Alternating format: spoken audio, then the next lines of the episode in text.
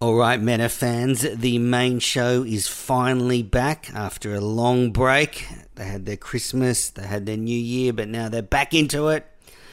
Kirk started off with his usual joke about loathing to be there, so um, start the new year like he does every year.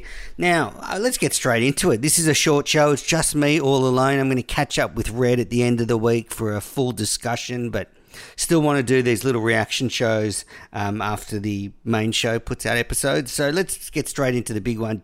They they get into Jared Carrabis's contract situation straight away, and they outlined how he's out of contract now, and um, he's basically a free agent. And from my point of view, I think what Barstool are doing is they're seeing what he's worth in, in the open market. Clearly, they weren't prepared to offer him a new contract. Maybe Jared wanted way more than they were thinking. And maybe Erica, who's a very smart cookie, is thinking, well, let's let the market decide. If he gets picked up by someone else and they're willing to pay him the big bucks, well, great they could probably come to the party then and offer him the same, and he'd probably stay at Barstool anyway. Or he doesn't get many offers. I mean, baseball's in a lockout at the moment.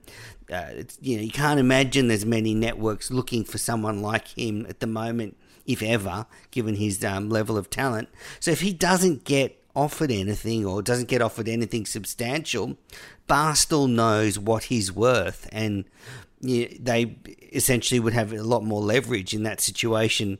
You know, Jared's got a big following, but it's not astronomical compared to the sort of things, the sort of scale Barstool operates at. So, yeah, I think Barstool have decided they don't know what Jared's worth, so they're going to let the market decide. And I've, as I said, with the the MLB in a lockout at the moment, there's no rush to to give him a new contract. Why why rush into it? There's going to be no news. Um, I did listen to about half an hour of Jared whining like a little fucking bitch on Section 10 podcast. Um, I just listened to it just to hear what he was going to say, and it was woe is me, Jared. All he did was complain. He went through the whole New York shit again.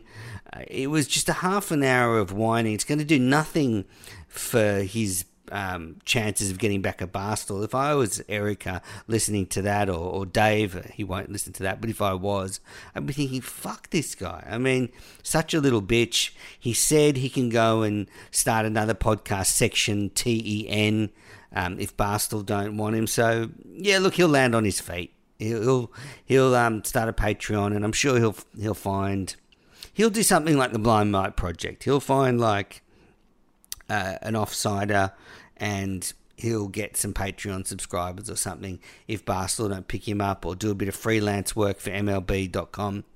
Either way, um, yeah, go, Section 10 was just awful, him whining. Uh, and so, yeah, don't go and listen to it, it'll drive you nuts. All right, now the, the big topic I think I was really uh, waiting to hear was what Kirk thought of At a Theatre near, near Me. So let's have a listen. Did you listen to the uh, to the beginning of Chris's new endeavor? I did. Yeah. I what, did, what was your takeaway? Did you enjoy it? Hmm? What? Sorry, I didn't hear you. What Did you enjoy takeaway? the program? I can't hear you. Sorry. What? Did you enjoy the program? Just can't hear you. I don't know what to say. turn, turn his headphones up. No, yeah, yeah, yeah. no, it's fine. It's fine. It's fine. Doesn't sound like It's, I- it's, we the, a Mike, lot of time honestly, it's the greatest podcast I've ever heard in my life. I've listened to it on a loop for the last I think 72 people hours. just predicted that you would uh, We uh, talked give about more it for thoughts two on it. weeks. Yeah, We yeah. talked about it for two There's a lot of weeks. buildup. yeah, it's it exists. I, I like the guy. What do you want me to do? Shit on it? No, I no, not at all. I'd love to hear I thought you would on it pra- praise it, I'd- I'd love to I hear think it. it's kind of terrible. No, I do. I think it's kind of mediocre. Well, scathing. Absolutely scathing from Kirk. If he's saying that, you can imagine what he really thinks because he really held back there. I tweeted out that the first two episodes, I've given them two out of five clemmers using the scale Red and I used to grade uh, the show participants in our year in review show. So, uh, as I said, I, I sort of agree with where Kirk's coming from. He gave it what a, a C plus or a B minus. I'd be leaning more on the C C minus, but so far the, the first two episodes have been underwhelming. Um, and of course, uh, Cullinane, well, he graded it as well. A D plus. So not a lot of love on the main show for Chris's new show. They, they want it to succeed. They're, they're well wishes, you can tell. But uh, Kirk, yeah, he, he you could tell how lukewarm he was on it, and and I just think at the moment it's a it's a pretty bland show. That's the problem. And, and Mike outlined it. It's going to be good in two months, but that's the show now, waiting for Chris to lose his mind.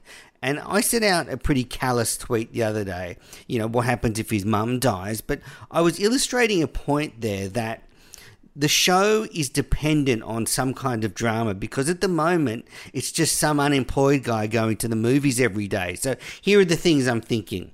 If Chris goes into a, a mental spiral, that will be interesting. If his wife loses respect for him and walks out on him, if his marriage just hits the rocks for some other reason. Maybe he meets some other woman at the movies. Well, that now that would be an interesting plot line. Maybe while he's at the movies, um, his wife strikes up a relationship with someone else looking for some attention because he's too focused on this show. As I said, what if a relative dies? What if his dog dies? I mean, uh, what if he what if he actually gets hurt, like gets mugged or gets shot on the way to the movies? I mean, here's all the crazy shit going through my head, and this is a guy I like. So I don't want any of this stuff to happen. I want Chris to go to the movies and not get hurt, and his wife not to leave him, and his mum not to die. Which means we're going to have a really piss boring show because that second episode was about Sabrina. It was NPR vibes to the max. It was Chris earnestly talking about stuff I've heard Chris earnestly talk about stuff on the NH cast, and it is so much better. He had another voice, it was more interesting. This was very dry, uh, uninteresting. Yeah, it, it just it just has no future. I said I thought this concept was flawed from the beginning, and I still think it is. And, and if it isn't, all I'm hoping for is something bad happens to Chris, or uh, yeah. So I, I, just think I mean I'm really uh, frustrated. Uh, uh, that the main show said that he shouldn't see too many old movies, and I agree with that. He should be seeing like every new movie out there. He should be seeing Bollywood movies, Chinese movies, anything new.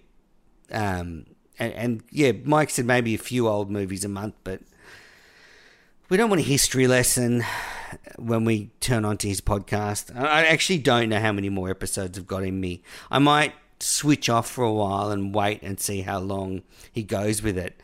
Kirk said March 1st, which I think was something similar to what I said. Kirk's been taking a lot of my takes recently on the main show, but that's all right. He did bring up the mum dying tweet, so he's back on Twitter looking at my Twitter, even though he doesn't follow me, so it must be just checking. Um, anyway, whatever. Um, I yeah, I don't know if I'm going to listen to many more. I might listen to a bit and then take a break, but and see how long he goes for and, and see if it does go off the rails. But you see my point, don't you?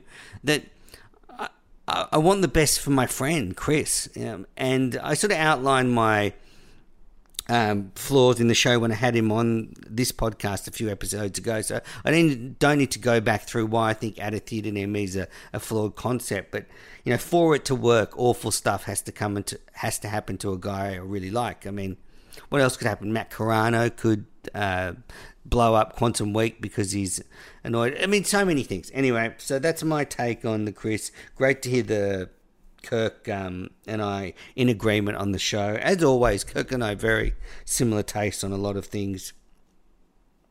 Then we rolled into the usual stuff, which was the um, WEEI ratings talk. I guess there was a slight hook to play it because maybe Curtis did a Kirk impression for a second or a Jerry impression, whatever it was. There wasn't much in it, and I don't care about EI's ratings. I mean, okay, great. No surprises though that in the first show of 2022, bang, Cullinane with "Let's get back into Boston radio talk" because that's what you know a worldwide podcast audience wants to listen to. And then something else that annoyed me was Blind Mike talked about the Blind Mike Project live show, which is fucking annoying because I would love to go to these venues, even if like the shows are shit and you know the Quantum Week show didn't sound great, but I would still like to have been there, and uh, it's annoying. So why can't any of you fuckers do them in Sydney? Um, yeah, so good. Yeah, I hope that goes well. Um, I'm encouraging Craig to turn off his microphone for 2022 on anything but Very Good Show. So he can talk as much as he wants on Very Good Show, but I think he should go mic off for Blind Mike Project and mic off for Why Are You Laughing for 2022, just to see how it goes, like an experiment. And at the end of 2022, Mike can assess where the shows are at with Craig not talking and make a decision. But you know how I feel about Craig, and I just think it's something they should really do. So, um, yeah, that's my plea to Craig. 2022, mic off, except on Very Good Show, even at the live show. What else did they bring up? They oh, they talked about some movies. Kirk didn't like Power of the Dog. I started watching it on Netflix. It's I think a Jane Campion film. Who's a New Zealand director, and it. it look, I have, I've only watched half of it, and then I fell asleep, which is not a good sign for a, show, but a movie. But it, it seems like the sort of movie where it's a series of beautiful images, and they've kind of tried to string together a movie in between because there's these beautiful sweeping shots of Montana and beautiful um, farmland and it, yeah it looks like a great area but it just seems like that's what the movie is and the plot's kind of uh, secondary to that maybe I'm wrong. Maybe in the second half it gets amazing. Um, I'll, I'll, update you. Uh, don't look up. Haven't watched that yet. I want to watch it. Even if it's boring I want to watch it. They also um, spoke about the Magnolia Gazette and the, and the Hungarian story, um, with the father being taken to the Nazis in Auschwitz. Which, yeah, it struck a chord with me. My father was born in Hungary, but he got out of um, that country in 1938 before the Nazis got there. So he was lucky, but a lot of uh, my family went to Auschwitz as well. So interesting story that one. You never know what you get on the Kirk Minihane show. I would love to go to Magnolia and see them there. So fingers crossed that happens. All right, that's it for my wrap up of show one of 2022. Now, I've got a few sounds to play. I haven't been doing that lately, but some classic Manners live drops. So I've got one of brain cancer, which I've probably played, but I just like playing it. One of DEC whining. I've got some classic stupid Steve and some more Kirk. So enjoy. I'll be back soon. No, and you know what? We're the old we're the old tired wife, and mm. it's time for the show to welcome in the new audience that's going to take know, them to the next when level. I think of the fireballs, and I think I think of Phil. I think of yep. Phil in the Discord. One of the great South Park episodes is where they have uh, is it uh, Glenn Lucas going back and raping the old uh, episodes. George Lucas? Or sorry, yeah, George Lucas. Say sorry, Glenn, Glenn Lucas? Yeah, sorry. well, when that, wait when, a minute, wait a minute, wait a minute. Bill Bill Lucas. just, just, Al Spielberg? just call him Glenn Lucas? Manners uh, on this thing the other day said he did not want me to do a, a Cullen retrospective. I know. I know yes. he doesn't like that. Yeah, he isn't. I think he might have just been giving you a little guff, though. Yeah, well. I fucking hate these fucking shows on our YouTube channel.